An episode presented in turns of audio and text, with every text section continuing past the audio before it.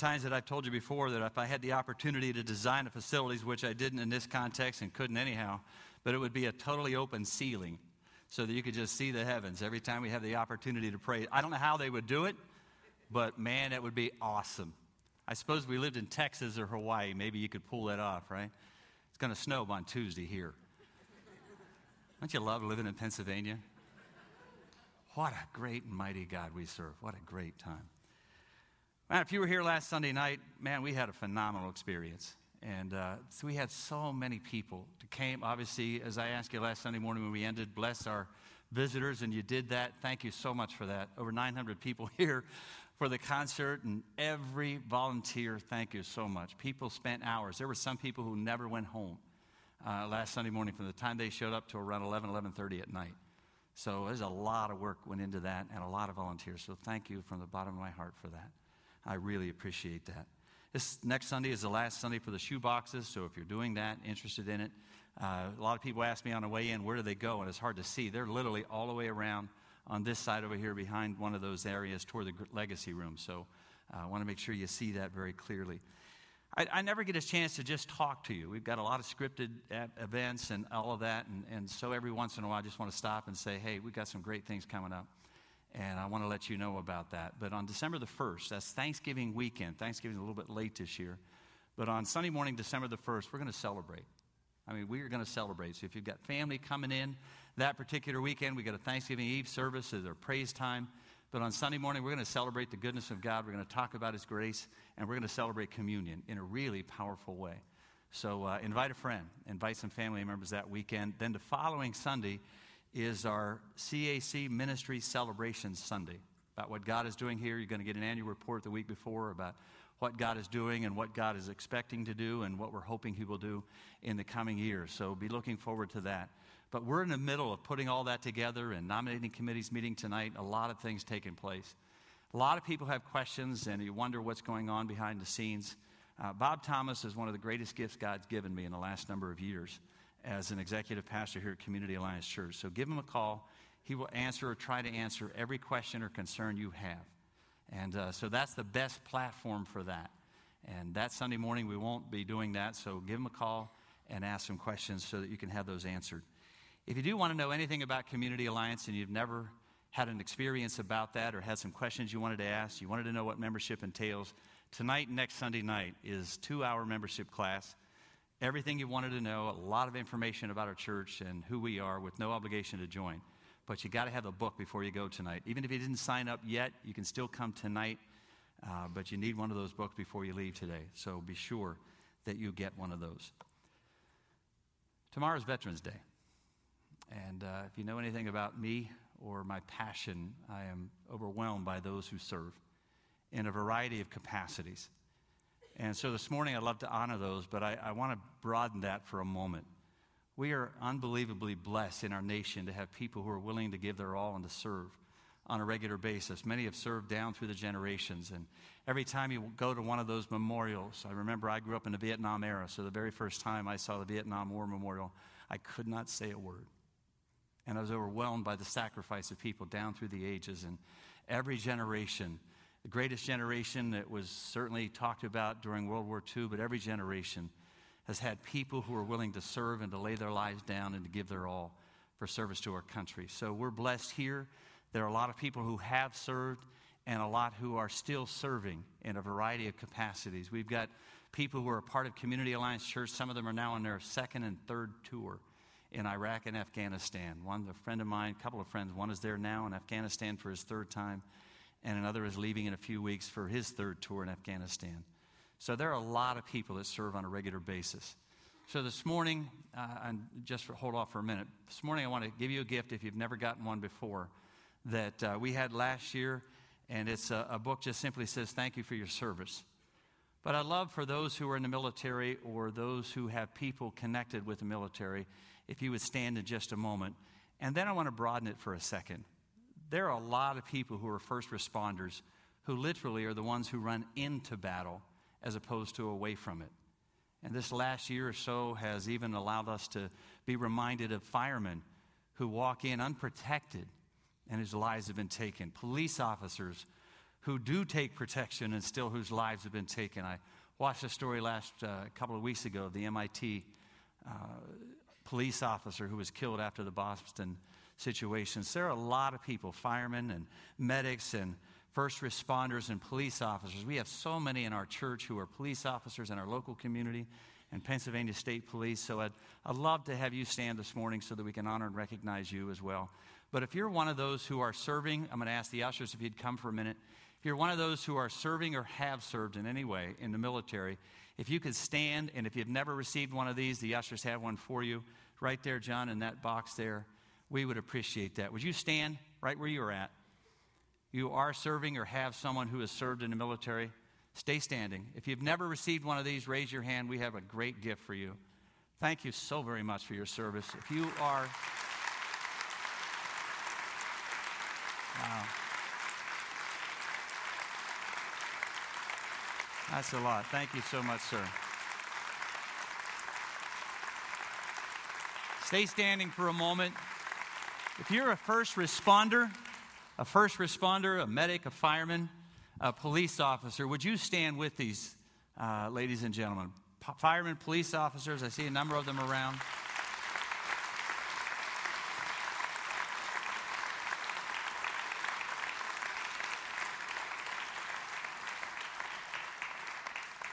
Father, we are extremely blessed to have people who lay their lives down for the cause of safety and the cause of this nation. We're so delighted to be in a nation where people are free to explore Christ and explore the gospel in a way that feels free when so many other nations around this globe are in such distress. Not only in Philippines because of the mass of people who have been impacted by the hurricane, but there are so many in churches who are today under duress and under the microscope and will be uh, martyred in some cases for their faith. And we're delighted that we can be in a nation of people who have given their all, people who are willing to sacrifice, people who serve in so many different capacities. So please, oh God, bless and protect those who are serving, those who are here in our church family and our fellowship here this morning, and others that are represented by those who are serving in other places. Bring them home safely, oh God. May tomorrow for all of us be a day of remembrance of those who are willing to lay down their lives, to give their all, to run toward a battle as opposed to away from it. Protect them and bless them. For military wives and husbands who maybe at the first didn't sign up for that, but realize their spouse is gone on a regular basis and they're home alone and trying to adjust and readjust constantly to that upheaval. Please bless them and protect them and use them. Father, thank you again for your grace for this wonderful nation that is so dark in some places but so light in others. And we're delighted that we can serve you in the military, police forces, firemen, medics all around this place. Protect them, we pray, in Jesus' name. Amen. Thank you so very, very much. I hope you enjoyed the series on Joshua. We finished last Sunday morning, and I love Joshua. Sometimes we, we don't always talk about man's man, and Joshua was one of those. Sometimes we kind of wimp down Christianity and talk about it not being a, a, a person of faith and being able to be a man's man and still a follower of Christ and to be a warrior in some cases. And obviously, as we even see some of you stand here this morning. Many of you are in those kind of situations where you are being warriors for Christ. And we don't often talk about that. And uh, I'm delighted to be able to have a character like Joshua, who was a man's man and a warrior for Christ, and served him in that capacity. This morning we switch gears to another character. We're going to talk about a woman for the next few weeks. Her name happens to be Esther. It may be a story that you're familiar with, one that you've heard a long time ago. It's a fascinating difference between the books. Joshua obviously is a, a, a warrior, Esther is a beauty queen. Joshua was obviously in places where the hand of God was moving in really powerful and demonstrative ways. I mean, when you have seen, like Joshua did, the, the Red Sea part and Jordan River part, and the miraculous take place, and the walls of Jericho come crumbling down, you know you have seen the hand of God. You know it's been obvious and evident that God has moved in incredibly powerful ways, and you didn't even have to wonder where God was in the midst of all of that. And then we move to Esther this morning. where the name of God isn't even mentioned in the book, who saw God work in really amazing ways. I, I could have titled this sermon Defining Moments. And next Sunday morning and the following, it will be those defining moments in life where you may have not seen the miraculous, but you knew beyond the shadow of a doubt that God had placed you in that circumstance and in that situation. That God has positioned you where you are at work, in your neighborhood, in your community, in your family, specifically so that you could be used for His glory, even though you may not always see the miraculous. Just simply knowing that God is with you in those day to day, moment by moment events. Esther is used, if you've never read the book, as what theologians talk about as a really descriptive book of the providence of God.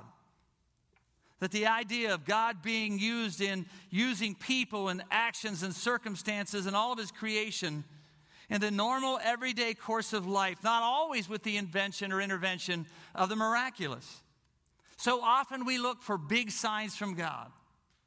We want to know that God is there. We'll even have said that in our prayers, maybe not out loud, but we will have said things like, God, if you really are real, real, we want you to do this. God, if you really are there, we want you to perform this. God, if you really are God, let me see it. And there's others who really don't have to see the miraculous who don't always question or don't even have to question why don't we see God work like He did in the Old Testament or why don't we see God work like He did in the book of Acts, who don't really have to ask those kinds of questions but are absolutely convinced that God is with them in the ordinary events of life, who walks with them day by day, who knows in that moment of where God has placed you in that circumstance you're in, and that decision you've made, or that situation that you find yourself in, that God is there and God is at work.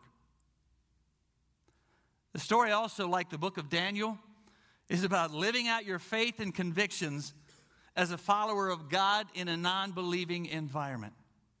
Any of you know what it's like to be maybe one of the few or one of the only followers of God in your environment where you feel like I'm alone at times? I feel like I'm the only Christian in this place, I'm the only follower of God in this place. If you know what that's like, as the only or one of the few followers of God in a given place, then you ought to read the book of Esther and read the book of Daniel. To feel like what it's like to live as a follower of God in a pagan culture that totally ignores God. Now, we have deep, deep concerns for America. Again, the Billy Graham thing for this weekend was wonderful and powerful of a man who has such an incredible legacy, who have been in every situation you can imagine in all of, of history in the last 50, 60 years of American society and being a friend of presidents who weeps over this nation, and rightfully so. We have serious issues and serious problems in this land. But then every time I travel to the Middle East or hear stories about the Middle East or what is happening in some of the cultures and contexts and not only just simply the devastation of what happened in the Philippines as a natural disaster, but I'm talking about people who are in churches all around the globe who feel like they're the only Christians in their entire nation. When you heard Daryl share a few weeks ago of such a small percentage of Christians, what Bob and Grace and Ray and Sid and, and uh, Eric had experienced in Green Mountains a few weeks ago, and Turkey and other places where people feel like they're such a small segment of society trying to live for God in the midst of a pagan culture. And for you, I'm sure you feel like that every once in a while, even in your context, as the only follower of God in that place. This story for the next few weeks, especially in these next couple of weeks, will have some significant things to say to you in that environment. Esther is a story of a young woman who demonstrated living faith and deep character in a very unusual time of her life. To demonstrate that kind of faith that she was called to live out, it could have cost her everything. Could have cost her literally her life. She also lived in a culture where a very clear yet unwritten message to women was this You are how you look. And I believe Esther had to ask herself that question Who really am I? She became queen because of her beauty, so it was a legitimate question Am I a beauty queen, just another pretty face, a trophy wife, or am I a servant of the living God, part of something bigger? that makes me willing to take a risk in order to do something that is right. The idea of outward beauty and a person's value has been an issue in our culture for decades. Time magazine had an article years ago on saying this What makes these women successful, famous, and worth $25,000 a day? I would do that for one third the price. I mean, every once in a while, I dress up like this and go to the mall saying, Doesn't anybody need a 60 year old model? Nobody's ever called me. I'd do it for a thousand bucks a day. I'd be okay with that. The article went on, the reason they defined beauty was this way. They were that expensive and that worth it because of the requirements. At least five foot nine, very thin, high cheeks, large eyes, long legs, and the list went on. The article went on to say who they are is how they look. We live in a world obsessed through the years with appearance. So did Esther. Andre Agassi said years ago, image is everything. The same is still true. If you have not the look, but you have the money, you can actually buy it. I read an article of a woman in England who went to great surgical lengths to make herself look like Barbie. A lot of girls in adolescent years have enormous pressure put on them to have the right look. I watched a news segment one time about girls in fourth and seventh grade who suffer with bulimia and anorexia, desperate for the right look. One study said there are over 7 million girls and women in the United States who have eating disorders. Not a lot of reasons for all of that, but among them is certainly the pressure is, is all those cultural icons that we have today who are thin. I read two articles this week in USA Today on that very issue. In Esther's case, she had beauty on her side, but God was calling her to something bigger. Take your Bibles out if you have them this morning, your iPad or iPhone, whatever it may be, and turn to the book of Esther. Find the book of Psalms. You know where that's at, right? In the middle of the book. Open it up and turn left. Right between Nehemiah and Job.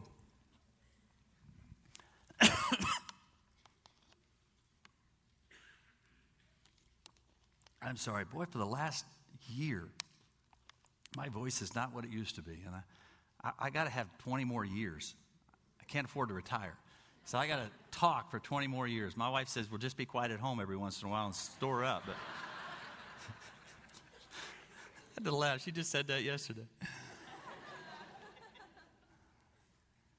You there? Esther, chapter 1.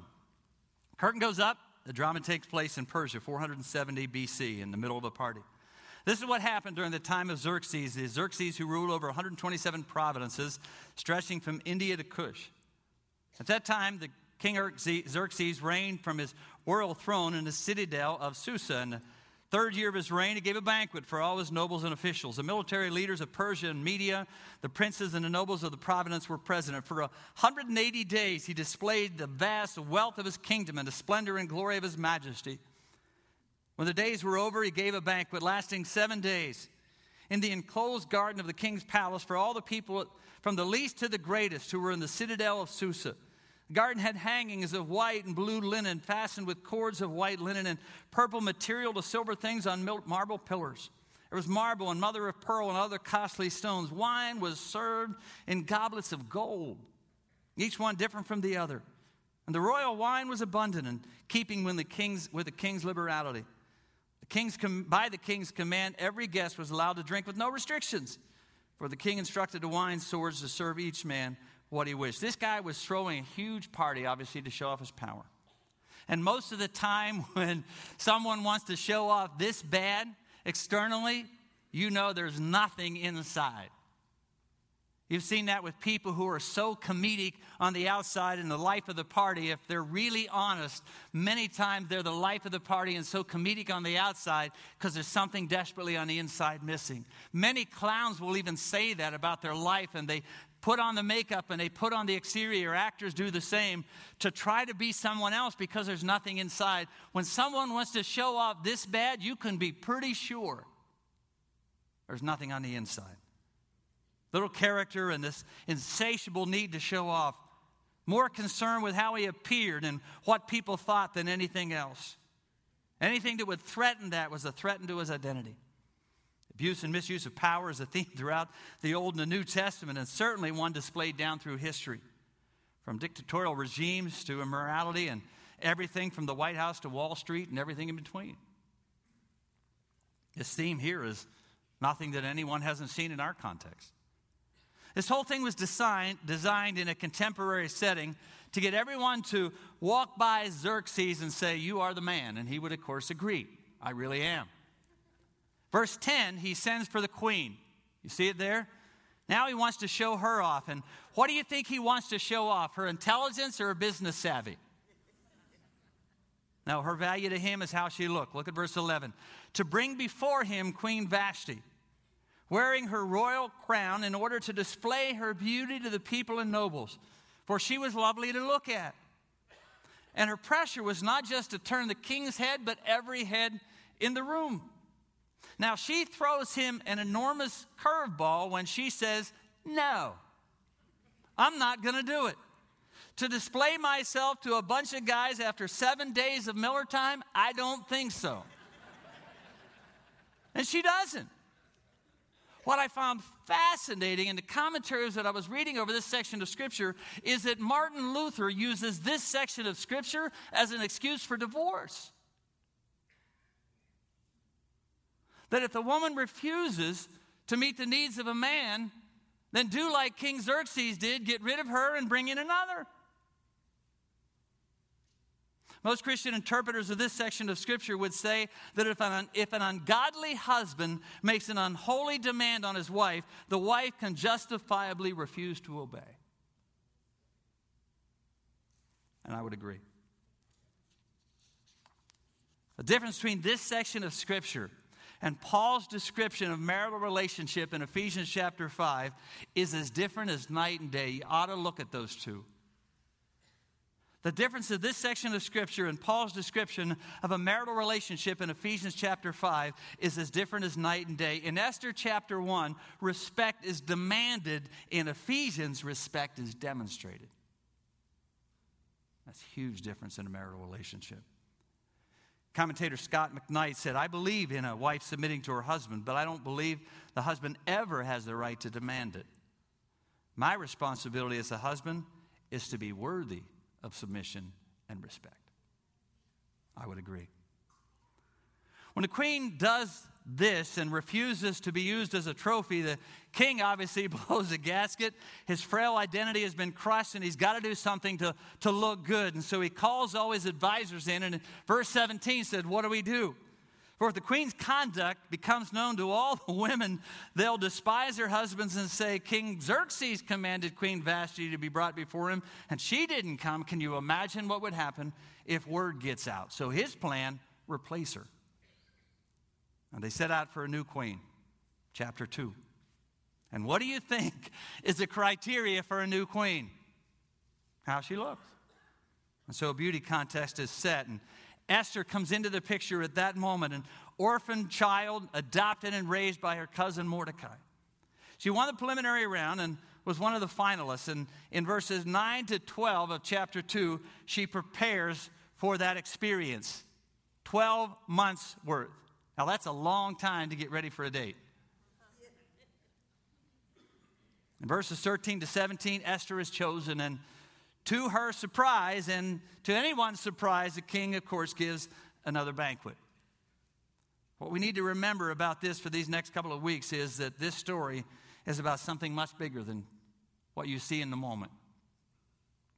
Mordecai, her cousin, is going to keep a very close eye on her. There's a man named Haman who is the king's right hand man who hated the Jews and plotted against Mordecai. And the one to thwart the entire thing was a young gal named Esther.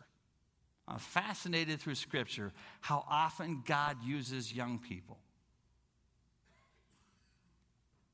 Sometimes we, it was just why Paul said to Timothy, Don't let anyone ever look down on you because you're young. You see it in Daniel and Shadrach, Meshach, and Abednego. You see it all the way through recorded scripture. You see it obviously in the Christmas story that we'll share in a few weeks with Mary. And in this case, God uses a young woman to intervene in one of the most amazing ways at the time that could have literally wiped out the Jewish nation.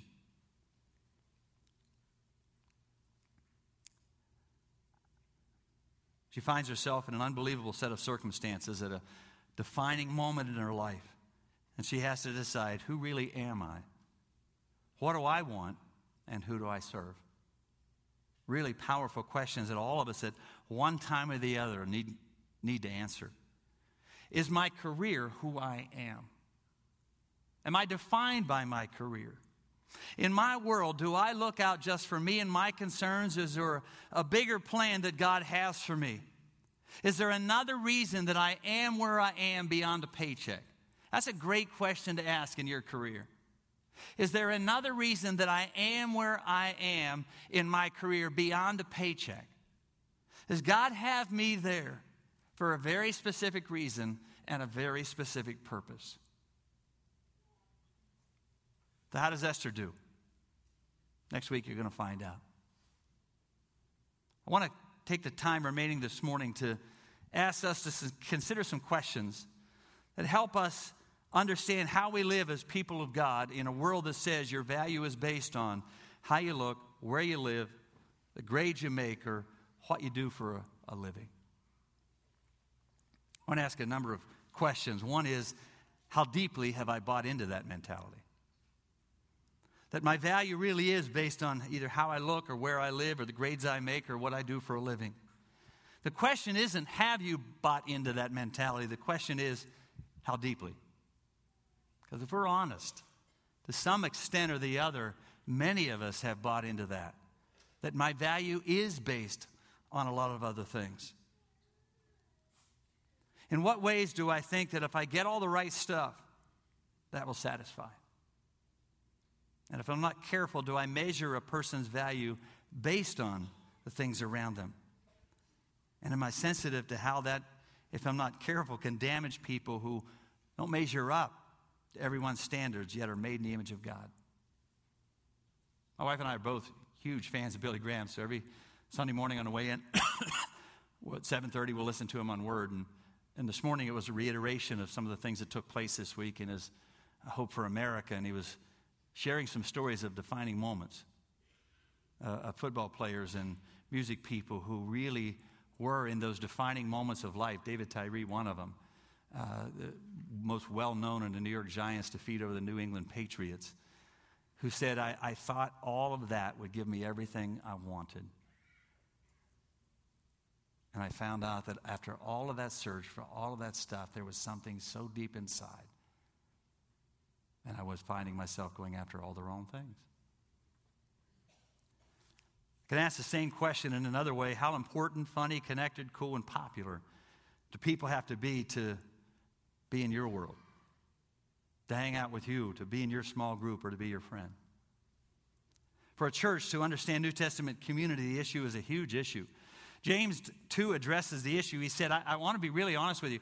You cannot hold your faith in Christ in one hand and personal favoritism in the other. They're totally inconsistent with one another.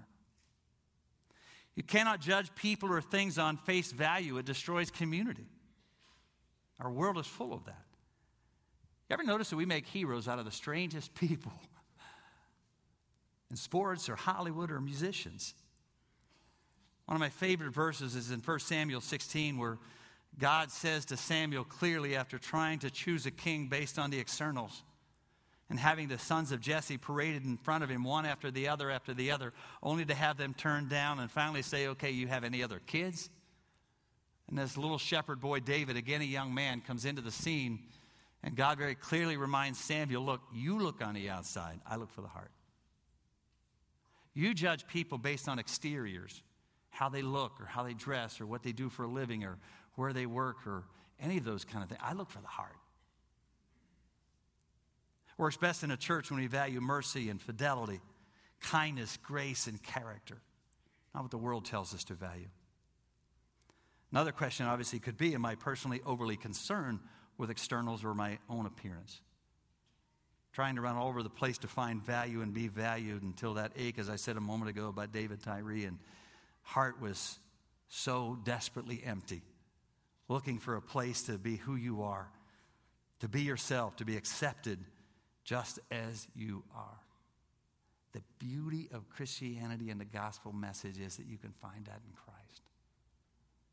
He takes you literally just as you are. Final question is Do I spend near as much time, money, or energy on things that develop my heart for God as I do in all the other stuff around me. Some of which are fine. You ought to work out. Some of you really ought to work out. You ought to eat right. Absolutely, you ought to eat right. Have good hygiene, especially when you come here on Sunday. That would be awesome. You need to take care of yourself. But is there balance in those areas, or do we get them all out of balance? Do we find ourselves preoccupied with outward development, usually driven by the question can I find someone or some place where I can just be loved and accepted for who I am? Or do we find ourselves in or out of balance in that area where we spend so much time on that stuff and not near as much time on inward development?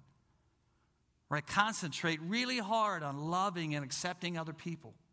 People who are different than me, who look different than I do, who act different, come from different backgrounds. One of the things I love about CAC, 100 things that I love about this church, but one of the things I love about it is because I know so many people for such a long period of time, is that we're literally walks from all, or coming from walks all over this community that feel comfortable together, that worship together, that love God together, that sing and praise God together. Do you personally find yourself spending as much time on making sure that you're developing those areas in your life where you really do love and accept other people who are different, to grow in love, to grow in grace, and learn to forgive? We live in a world of people starving for grace, desperately looking for a place where they can be accepted just for who they are, not for how they look or what they wear or where they work, Obviously, you and I have found that in Christ. And it certainly should be found in this church, where God's amazing grace is not only sung about, but dispensed freely. Because it was so freely dispensed to us from God through Christ. If you've ever, ever, ever wondered how valuable you are, let me clearly remind you you were handcrafted by God. Now, that's pretty valuable. Psalm 139 said, I was handcrafted by God. I wish I were more creative than what I am, certainly at times, and could do things and build things and make things like others can. I'm always fascinated by people's creativity in some of the things they invent or some of the things they do or create. But you and I were handcrafted by God. That ought to make you feel pretty special that God shaped you and formed you in His image and put all the pieces together in what He wanted you to be. God loves you so much that He sent His one and only Son into this world to show us how to live, how to love, and pay the ultimate price for our sins, and offered us the greatest future anyone could ever imagine. If you've ever, ever wondered how valuable you are, and think at times that people look at you through the other things. Let me just simply remind you you are incredibly valuable to the living God. So valuable that He made you and bought you and paid for you and offers you the absolute greatest gift of all, and that is to spend all eternity in His kingdom. I don't care what this guy offers in Esther chapter 1, and I don't care how magnificent it looks it will not even come close in comparison to the future that God has prepared for us, for those who love Him. He said, No mind can conceive, no eye has ever seen what I have in preparation for those who love me. You are loved by God, created by His hand, called into His kingdom, given life because of His Son on the cross.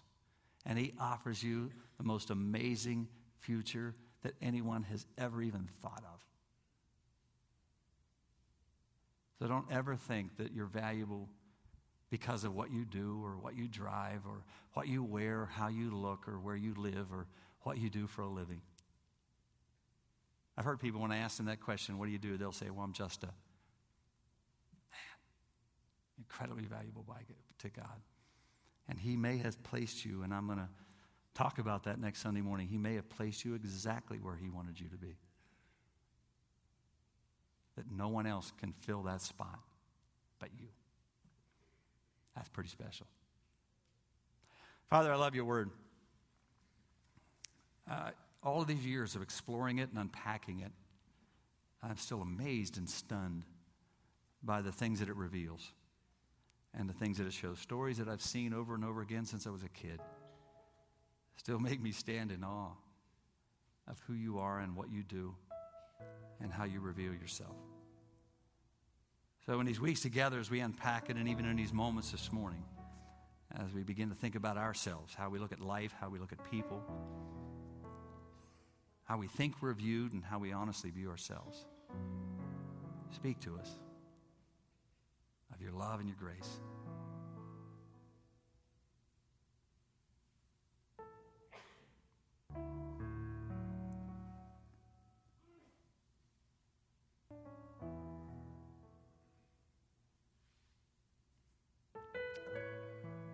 once we've received that grace, help us to dispense it freely.